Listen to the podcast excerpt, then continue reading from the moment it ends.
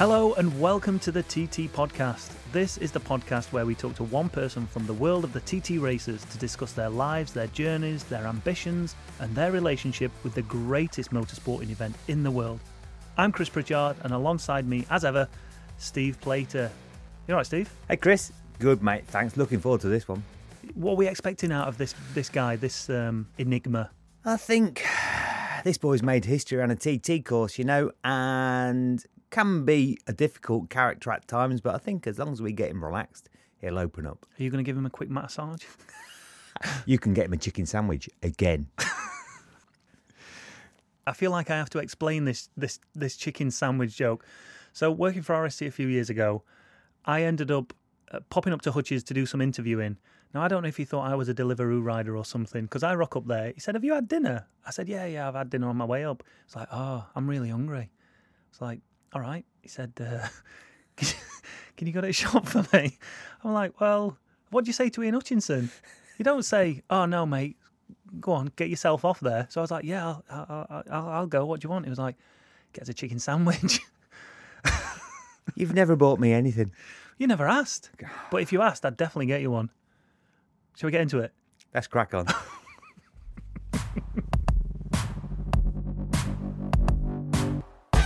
today's episode of the TT podcast, we are joined by Ian Hutchinson. Where to start with this man?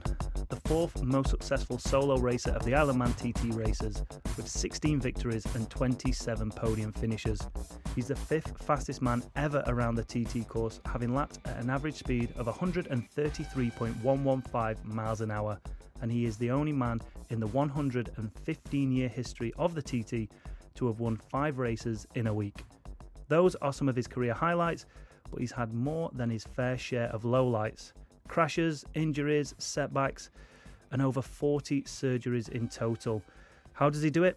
Why does he do it? Well, let's see if we can find out. Probably the best intro you've ever had there, Ian. What do you think to that one? Took you long enough. Whoa, one take that. That was not supposed to say that. From the top again. It's fine. How are you? You all right? Yeah, I'm good, thanks. Yeah. Good. Glad to be here.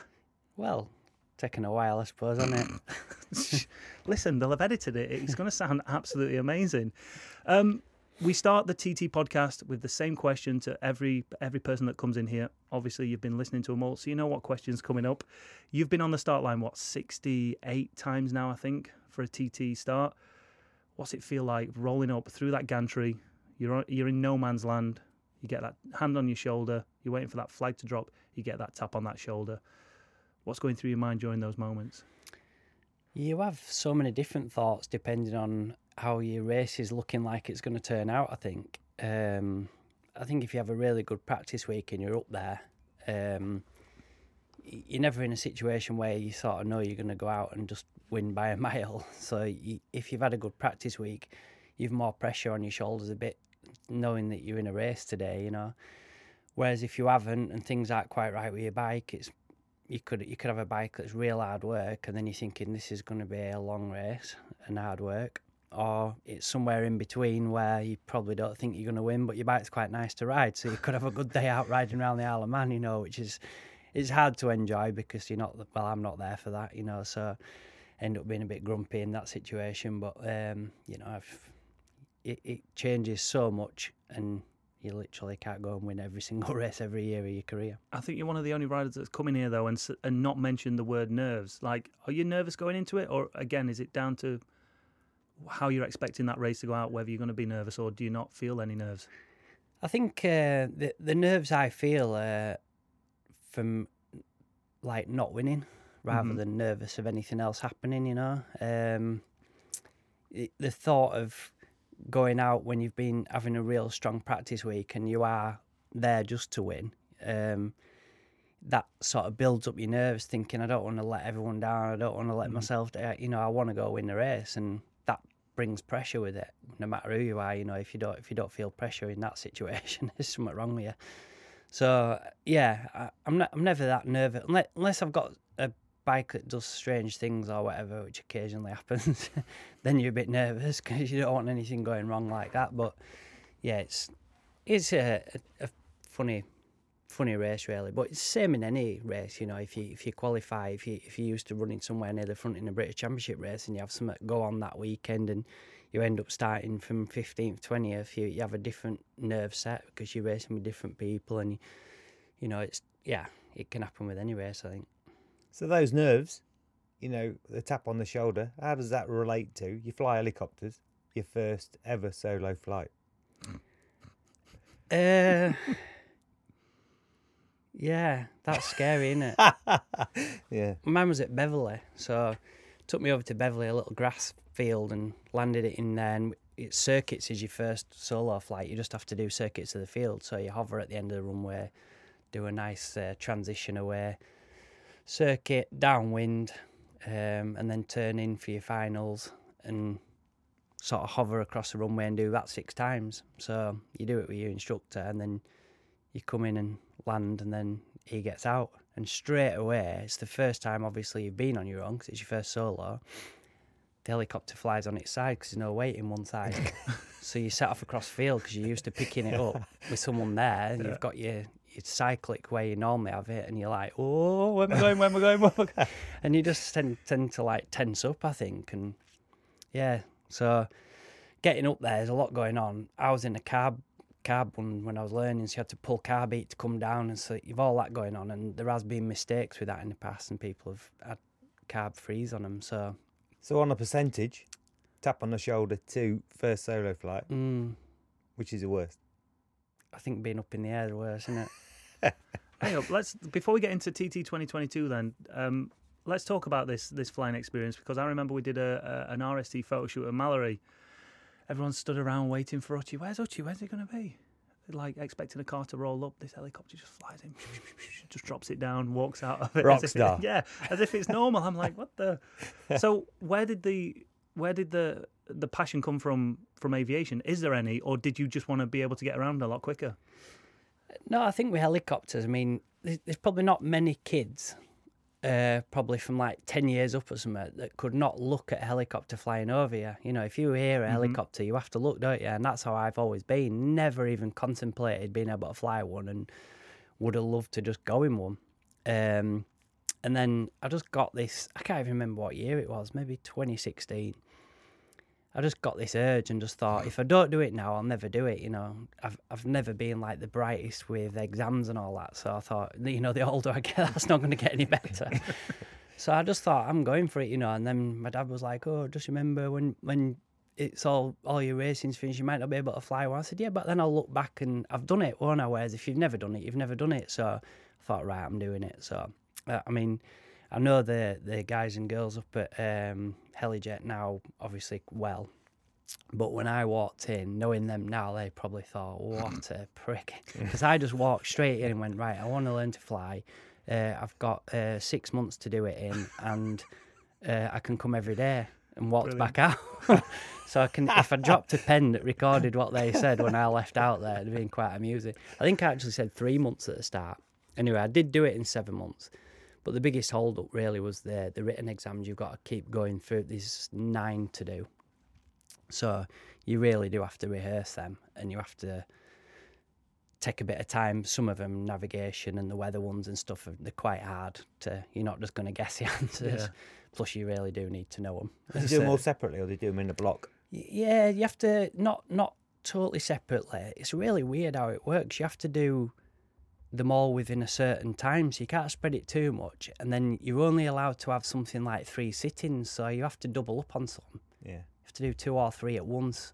So you choose the easy ones to do obviously at once and then do a hard one on its own. And I can't remember exactly how it was, but I remember having to do a few at a time. And yeah, so that that there was no way of really making that much shorter. Um, the flying thing, I would have quite happily gone up there every day, and at some points I did go up every day and did an hour or two of flying. Um, but when they tell you you can do your first solo flight at 30 hours, you're winging it really.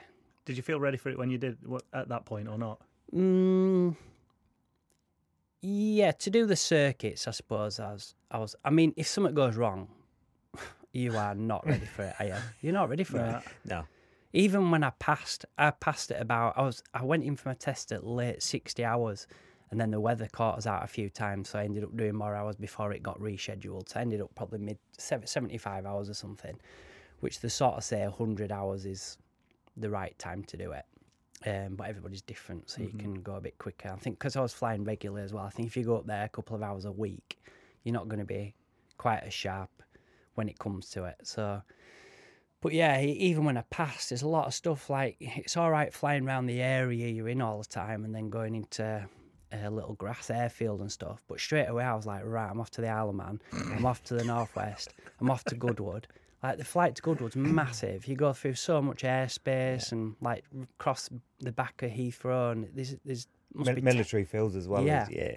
there's about 10 airfields to get round like to that west side of Heathrow down to that's a fair old flight like and you've got to know what you're doing radio and all that So you're not just flying straight in a direct straight line, just boom. yeah you can a little you can there's certain bits you can't t- overfly Mm. and there's some airfields you'll call up to get permission to cross and they Yeah. might not give you it depending on what's going on so then you've got to go around it a bit but um, yeah, I mean, a lot of people fly around them nearly all their life when they're flying. You hear them on the radio; they're just dead. They don't have confidence to ask to cross and stuff like that. But you know, when when there's a big like Jet2 plane waiting to come in or something, and they're waiting for you to crash. you need to know what you're saying and what you're doing Yeah. really. And I, I think I picked a bit Le- where I learn's literally on the side of the runway at Leeds Bradford. So whenever you leave, you've got to speak to Leeds Bradford Airport to get out of there, and you have to be sharp because they're busy. The, the if they if they hear that you're like not quite on it on the radio, they'll just make you go around. They're not even interested in Yeah. trying to help you in that sense, you know. But then I've had it where I've come back in a bit of sketchy weather and they do help you, you know. So, but yeah, it's it, it, there's a lot more to it, definitely. And I've set off and thought, oh God, this is a bit of a mission. Like, got your iPad on the go with SkyDemon, which is like a sat nav thing, and it's binging up this warning, binging up that you can't cross this. Is this here? Is this here? You can't do this height, and it's like there's a lot going on. He had any near misses. No, I've not had near misses. I've had um, a couple of weather. I went to Croft for a track day once, and uh, I was in the Jet Ranger. What a rock star! I went to Croft for a track day in my Jet Ranger. And when I come back, it was windy, and and you know when you get that light feeling, that's the only thing you can't really do anything about. So you're on, you're on the collective all the time, ready to drop it. and then I landed like I just couldn't wait to be on the ground. Really, you want to get back, but I couldn't wait to be on the ground. Yeah. My my hands were sweating. I was like, I don't need another day like that. Um, and then I've come back from Donington end of last year, getting towards the end of winter. It was October. Did a little club race and went in the Jet Ranger. hey, if you I love it. if you've got one, Hey, you've got one. uh, yeah, it's about a twenty minute flight instead of a two hour drive. So, um, but it was getting dark quick, so you fly. You're allowed to fly thirty minutes before sunrise and thirty minutes after. So uh, yeah, it was getting touch and go coming in, and there was a bit of a storm brewing. And uh, Leeds say, "Can you can you let us give us uh, when you've got visual on the airfield?" And I know at which point you normally have visual, and I didn't. so I was like, "Ooh, should I be telling him I have?" Yeah. So that that was yeah. I touched down with about a minute to spare, and it was pretty dark Really? pretty dark. And it was a two day meeting, so I went back up on the Sunday morning at like seven in the morning. It was same guy on, and I called, rang up to book out, and uh, he went, "That was pretty dark last night." I was like, "Yeah, it was, wasn't it?" It's because of the clouds, you know. It was still Yeah. legal to fly, but it was dark. Rather you than me. I'm going to stick to uh, terra firma. Right, shall we talk about TT 2022? Yes, Right, in a nutshell, sum it up for us. disappointing. Yeah? Hmm. I mean, I, I look at the result and I see RST Superbike race fourth place. With the guys that, that are in front of you, what what more could you have done? Like, do you take that as a good result, or do you look at that and go, "Well, I'm I'm not winning, so I'm not happy." Yeah, I mean, here there was a couple of breakdowns which made it look better. But um, I mean, even when people say, "Oh, you should be like looking for a podium or whatever," I know you, you listen to races, and i- if they don't say, "Oh, if I'm not winning," you know, they're saying that to please other people, really, and make people believe that they can win. But when you've won 16 TTs, a podium's not joyful, you know. Yeah. it's not. It's probably worse than not being up there because you just like makes it rubs it in even more that you're up there. Yeah. So yeah, I I'm literally there to add to the win tally. So, you know, what we had this year was not doing that. So it was disappointing. Did you th- prior to going to the TT? Obviously, I've I've heard you speak about that BMW, and you picked the BMW because you knew it was a bike that's capable of winning. Did you go there thinking you could get right back up to where where Hickey is, where Dean is, and be competing for those wins? Yeah, I mean, going back to sort of where I was in 17, winning then with 133 laps and racing those guys. Um, Hickman's obviously come on since then. Um, but the lap times that went in, was it 18, the lap records, all that? Yeah. Yeah, So, so it was weather related, and I've been there and done that. Obviously, 16 was mega fast, 17 wasn't because we had f- however many days of rain and stuff, and I was still the same ride on exactly the same bike. You couldn't do the same times, a bit like this year. So, so you know, I knew. I- Why, why? Why is that for for the general public? Why? Why is that? I think, like you'll see in practice week, every single night the time gets a little bit faster, and it isn't just changes with your bike. You you know, you learn a bit more, you get a bit more comfortable, you push a bit harder every night, and and time comes. So if you have five days in a row, Monday to Friday, of getting a little bit faster, and then you race on Saturday, your pace is going to be massive, and then a whole other race a week, a race week until senior day of just learning more and more and more. And the faster you go, your bike changes setup wise and stuff, so you make changes for that. Whereas if you miss three or four days in practice week, you're basically racing on Tuesday instead of on Mm, Saturday, you mm. know. So it's like going right. Well, I've one night's practice and race. You're not going to break any of that records, are you? So that's what happens when the weather goes, really. So yes, I sort of knew that I was still capable of going there and and fighting for wins. Um, so then the accident in 17 scuppered it a bit and um the two years 18 19 18 was tough my frame came off five days before the northwest and it would have been on for another six weeks if it weren't Mhm. for the northwest so i went to the grid on a walking stick at the northwest and at the tt which is not ideal. not really fighting for wins position, is it? But you know, I was grateful that Honda sort of still stood by me and ran me then, and I had a two-year deal with them, which they stood by for the second year. And the second year, I did really well in testing. You know, I, I, I felt comfortable with the bikes. I was riding them good. Lap times were showing good at where we were riding. I, I had a lot of hope for the bikes um, that year, and came off at the eleventh. You know, and that was it again, really. And Mhm. I was lucky in some respects that it did rain for four days then because I couldn't even stand up the day after. Nothing had broken, but I'd rattled my bad leg up the curb at 140 mile an hour and bounced off a Recticel Bale, and I definitely felt secondhand.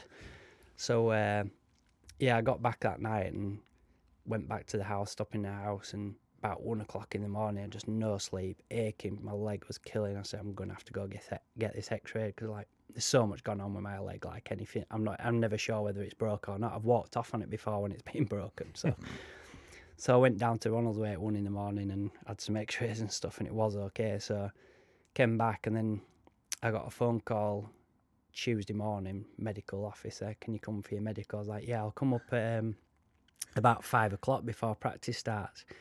Practice got cancelled. Wednesday morning, he rang me. Can you come? Yeah, I'll be there about five o'clock before pra- got cancelled. Thank God, like, because I couldn't even walk. So by the time it had got round to about Thursday, or it might have even been Friday, was it, before we got out? I was in physio in the paddock and he walked through physio and saw me there and sort of assessed me in there. So yeah, I was able to ride again, but it was gone. You know, there was I couldn't even stand up on the pegs or anything. So that was um, a, like massive disappointment really in nineteen. Yeah, that's mental, isn't it? You, you're not, you're not, you can't even walk yet. You, you, you lie, beg, steal, and borrow just to uh, hook your leg over a bike, and once you're on the So bike, just going back from that, you know, 18 when you when you for the northwest you took the cage off uh, or had it taken off um, earlier than what you should have done. Really, do you regret that now, or would you? Do you think you maybe should have left that on and missed the northwest? And I don't regret it because regardless of it being ready to come off or not, I still got to ride around the TT for two weeks, Yeah. which is exactly what I did in 2012 on the Swan bike. You know, that was the same situation. Frame was, well, that was worse actually because my leg had got infected and the bone was all mashed up. So I, I knew that I was in for an 18 month setback. I was, I'd missed 11 and I was going to miss 13. So I was going to miss 12 as well. So three years, I thought, I'm done at this, you know, um, if I miss all that. So I sort of begged my surgeon to take my frame off and made that. He, he put it in a cast, and I made the carbon cast to ride in 2012 with.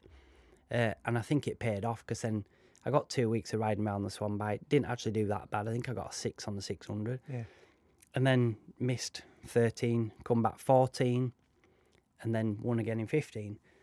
So I was sort of on the same wavelength of thinking it's not as bad as it was then, but I can't miss a year, you know. People like Conor, you know, he had that humongous crash, but he never missed a year at the TT, straight back to it. So when you miss a year, it's definitely hard. Mm. It was even, you know, coming back and riding injured, and it ended up, even though it was three years, I still snuck that one year in in between in 12. So yeah, I think it was still worth doing in 18. Um, if anything had gone wrong, it'd have been bad news. Like, but I had to go and do all these races to get um, the signatures. So um, we went to do a club race at Mallory, and Neil Tuxworth and everyone was there from Honda. It was like it was embarrassing, really. A full factory Honda, race. blooming superbike there. I'm at a club race, and I was on a walking stick. I was like being lifted onto the bike, and I only just won. yeah, it was like I think um, MCN put, "Oh, Hutchy wins his first race back." I'm like, Jesus Christ, if I couldn't win that race. Shove it out there. Yeah. but it wasn't, you know, the times were pretty good, really. So it wasn't like to be sniffed at. But yeah, so I think it was, yeah, definitely the right thing to do. So then 19 going wrong. I think the fastest lap I did in 18, 19 was 127 over the whole fortnight for those two years, having been doing 133s. And then we had COVID for 2021.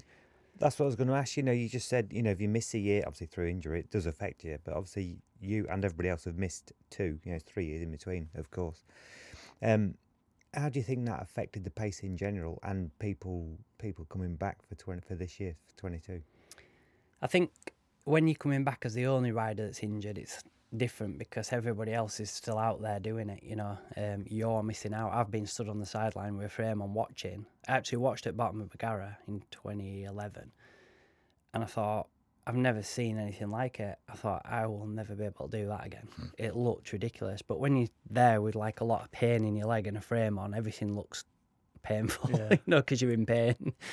So yeah, it, it. I think because nobody went for two years and it, you weren't trying to fight back from an injury, you were just you just weren't going down the TT. It was never going to be the same, and I, I thought the pace would come back. Uh, as it happens, it won't lap record pace or anything, but it was fast.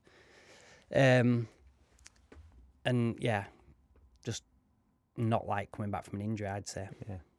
Well, let's let's go back all the way to the start because your introduction into to racing, not something you kind of see nowadays. Kids normally it's in their blood, so their their dad's a racer or their granddad's a racer, and they're brought up through the paddock and they just naturally get into it. But you had no interest in it when you were younger. You had very little interest when you moved into your kind of your twenties and you just got your road bike. So, I guess right back at the start when you got your first trial bike how did that come about? And before that, what were you doing? What were your sports? Did you have any passions? How how was life then? Yeah, it wasn't that I had no interest. Just it was just out of reach for my family, you know, motorcycles. So Right. I remember uh, school that I went to. I was probably eight years old or something around that area, and um, I met a friend there and went to his house, and he had a TY80 there, and he lived at the back of a golf course.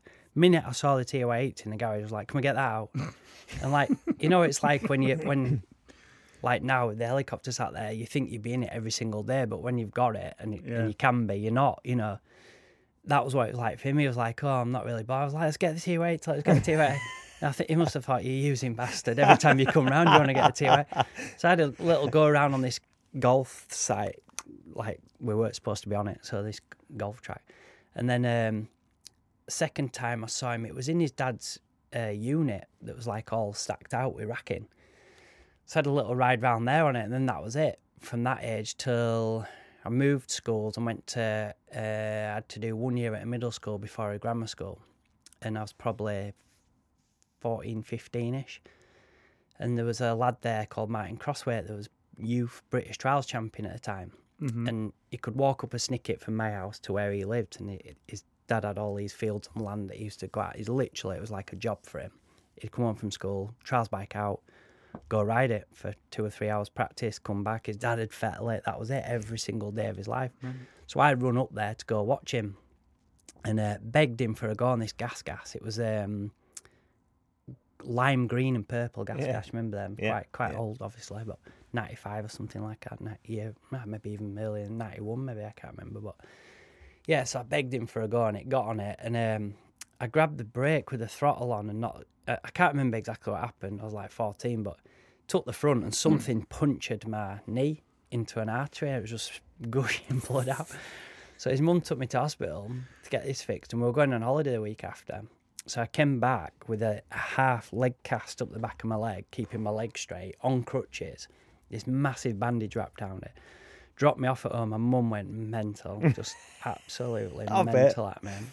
Anyway, all calmed down because they were against motorbikes really. So it wasn't the injury and we're going on holiday. It was more like we told you so. There was two things my my mum in particular were, were against: rope swings and motorbikes. My sister broke both her wrists on a rope swing, oh. and we had one up in the woods above us that we used to sneak to. It was massive rope swing, legendary thing. Like, so many people got hurt on it. so yeah, that's that was the two no nos for me. So when I turned up like this, it didn't go down well. So why why was she so against motorbikes? Just a danger thing, Right. Yeah, just dangerous. Nothing had happened pr- prior. No, no, Right. just from a dangerous ac- Yeah, aspect. yeah. Well, So, you know, they can be.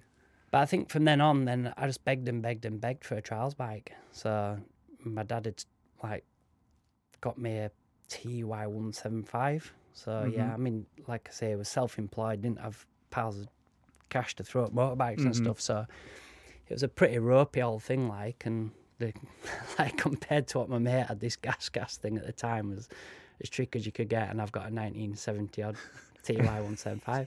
So was, it to just blast around the field, or did you want to go and do trials like do the tricks, do the bunny hops? Well, and- that's all I knew from watching him then. Yeah. So I'd not really seen any. I didn't know any other motorcycling. I didn't. I didn't know about racing or motocross or anything. Um, obviously the TY80 I'd been riding my trials bike, but we never really used it as a trials bike. So yeah, then uh, I'd be up at his like try to do trialing. There's a massive quarry by us called the Flappit that on a Sunday. I mean, it was just stacked with bands. I don't think you were supposed to go there, but there's probably hundred bikes there every Sunday. Yeah. Um, and it was pretty much all trials because there wasn't really the odd the odd person turned up with a motocross bike, but there was no track or anything. So, and I think my dad got sick of being sat in the van whilst I was off trialing like a big quarry, so he couldn't really follow you around. So he bought one then, and he was bad at riding motorbikes back then. What was your dad's background prior to that? Not into bikes at all. No furniture, rugby, rugby, and then he was always been in furniture. Yeah. It was a family business, so yeah. But amount of times I've seen him loop a bike halfway up an hill, it's just unbelievable. So he got a TY two fifty. Um, so that was it. You know, I, I, I really, I'm really glad. Like, motorbikes brought a lot of fun to me. But looking back now, I had a lot of years with my dad that I wouldn't have had. Mm. You know, we every Sunday we were up up to the Flappit Sunday morning. That was it. That was we spent the day doing that.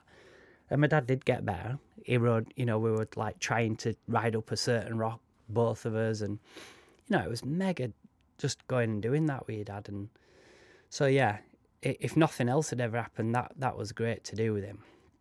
Um, and then that led on to me wanting a better trials bike, getting better. I actually did some British Championship rounds on. A, I, ro- I ended up doing um, uh, my school. What do you call it when you when you go and do a job Apprenticeship. experience? Apprenticeship. Oh, work work experience. experience. Work Work experience, sorry. experience. I did it at Colin Appleyard, which is in Keighley, not far from me.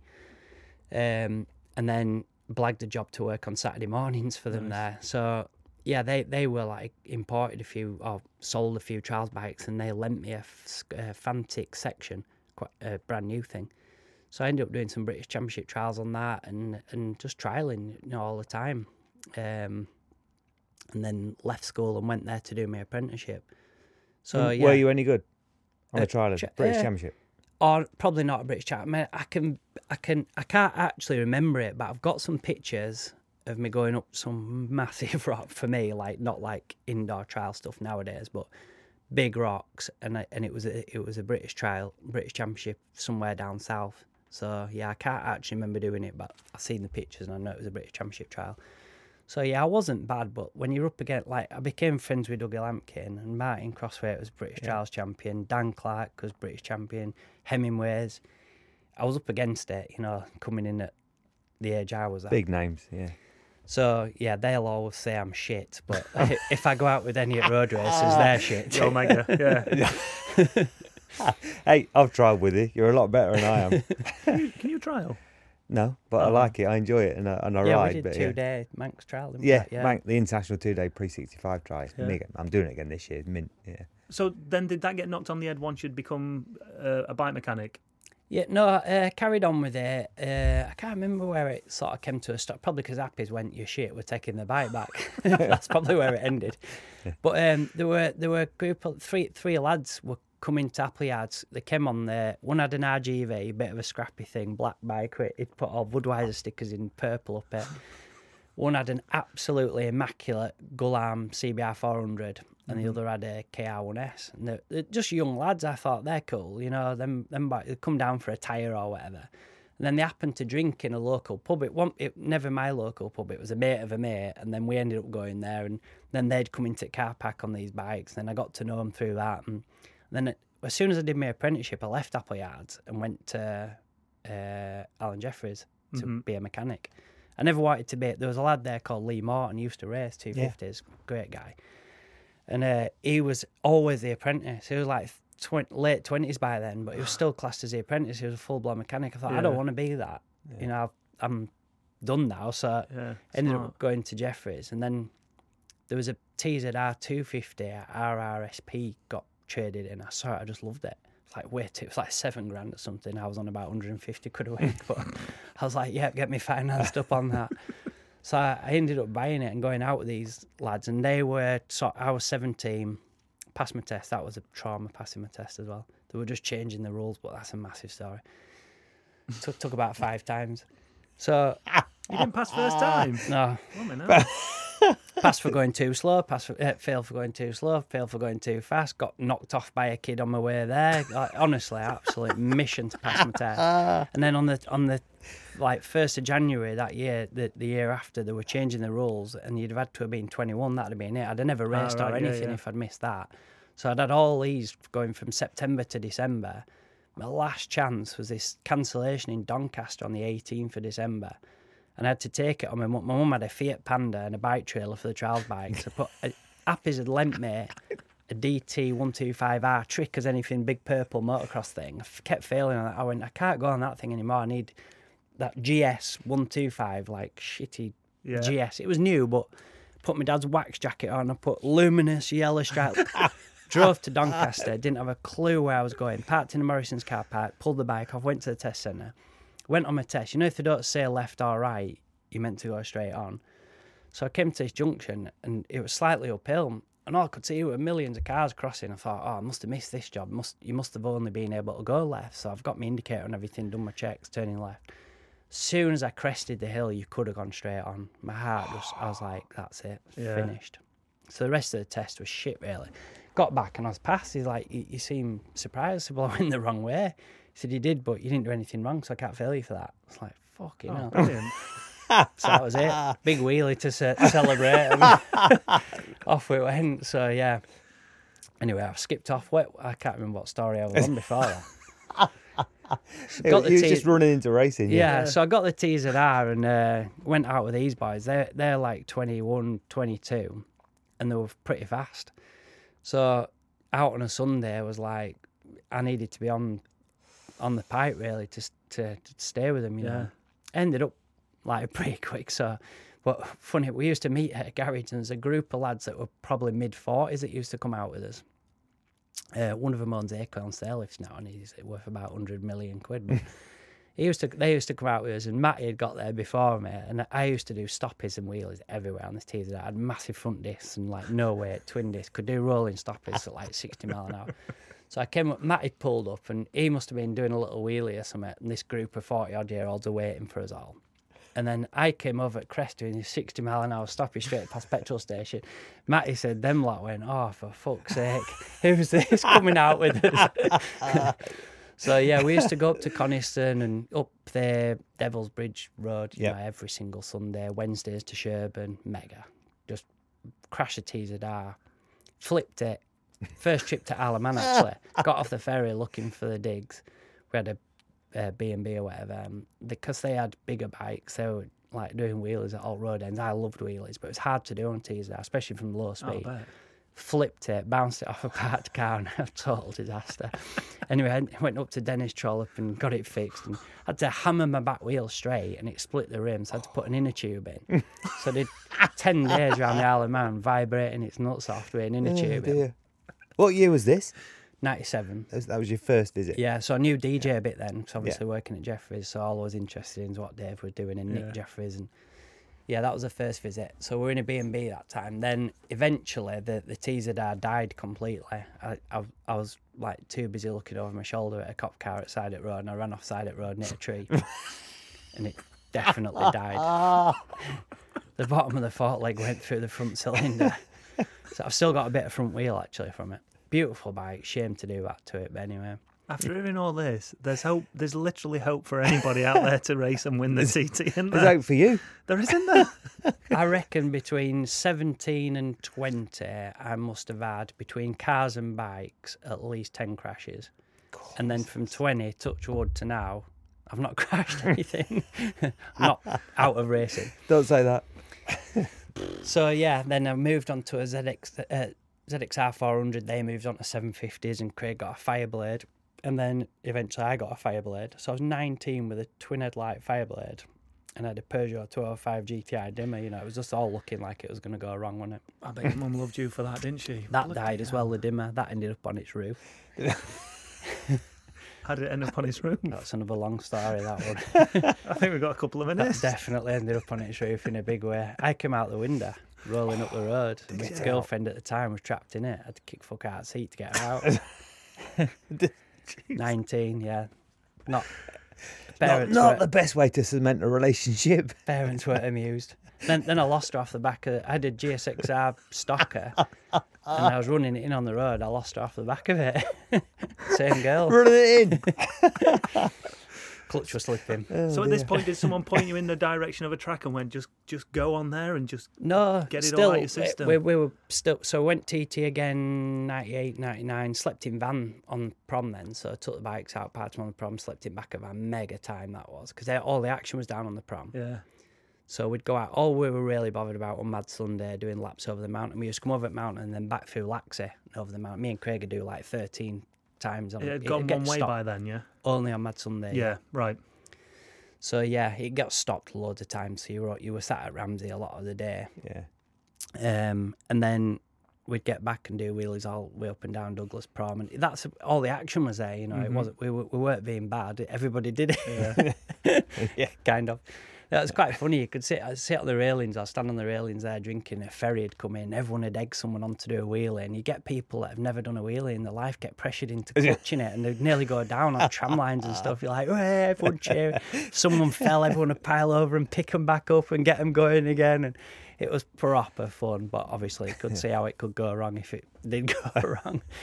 But um, yeah, then they sort of caged it off, didn't they, and started doing actual proper stunt displays and Yeah. stuff. Did they invite you to a stunt display? No, I, have. tried to get myself in a few times, but we went to Ramsey Sprint and uh, yeah, I'm on the line. All lights went out, and, and I just set off steady, climbed up onto the tank, and I just sat on the tank wheelie all the way down the prom. Got to the end, and went, "You meant to go as fast as you can." I went, ah, "I'm not bothered about that."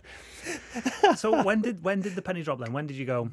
I, I need to give this a go. it, it wasn't really one of their moments. We just went. Uh, track days started to come Right. Popular then. Not not like they are now, but yeah, we'd heard of this track day thing, and we were getting pretty mental on the roads. Like it was turning into a full blown. Really? it was turning into a bit of a race mission.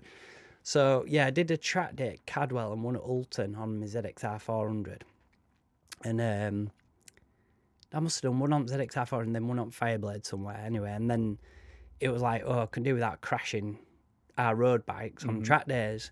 So I don't really know whose idea it was, but I'd moved work again to Hobsport Racing. So race bikes were coming. I was working on them all the Was time. that a dyno place? I Yeah, remember that. Grant used to Yeah, come with the that's right. Hondas and stuff. Yeah. So I kept seeing these race bikes, and there's a guy called Gordon Whitaker who used to race in British Supersport. I raced so against him. Yeah.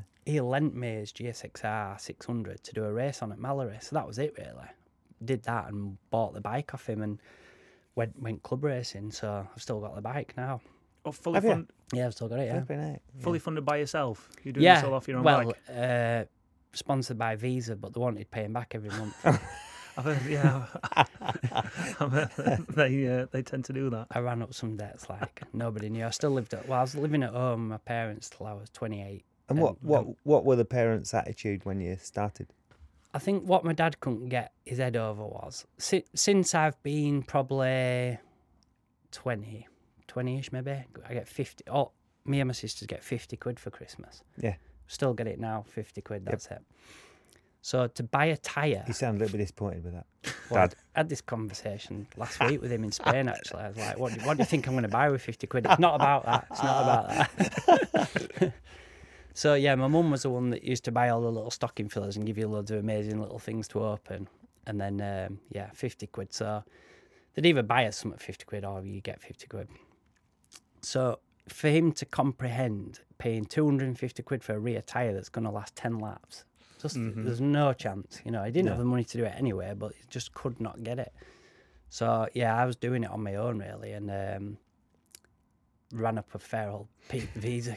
I I ended up with 10 cards because they, they let you have another one if you pay off your last one. Yeah, Yeah. So you pay off the last one and then use the other one again, and then it just went on and on like that. It got pretty scary, but I was living at home. But I, I sort of had a bit of a get out clause. I'd bought a seven and a half tonner uh, for like three grand and chipped away at converting it into a race trailer and motorhome, yeah, living accommodation.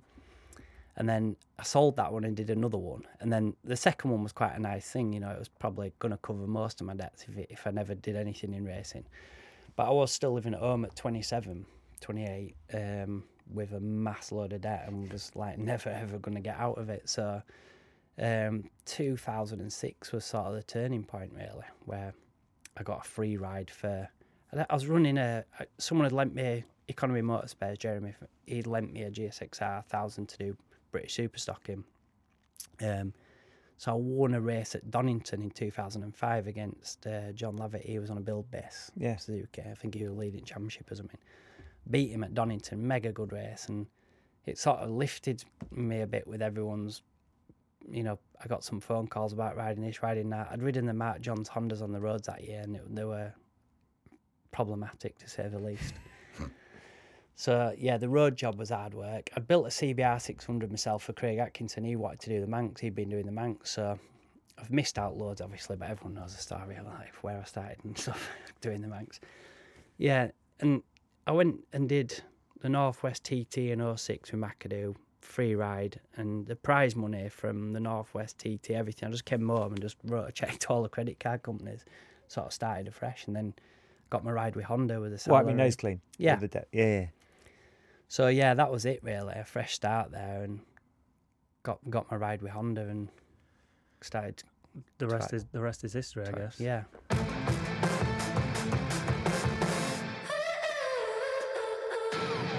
So I think now is a perfect point to say thank you for part one. We're going to be heading into part two. So make sure you've subscribed if you want to hear part two. Make sure you're uh, following us on TT officials across all the social media, and we'll be back next week with part two when we hear all about Ian's TT career.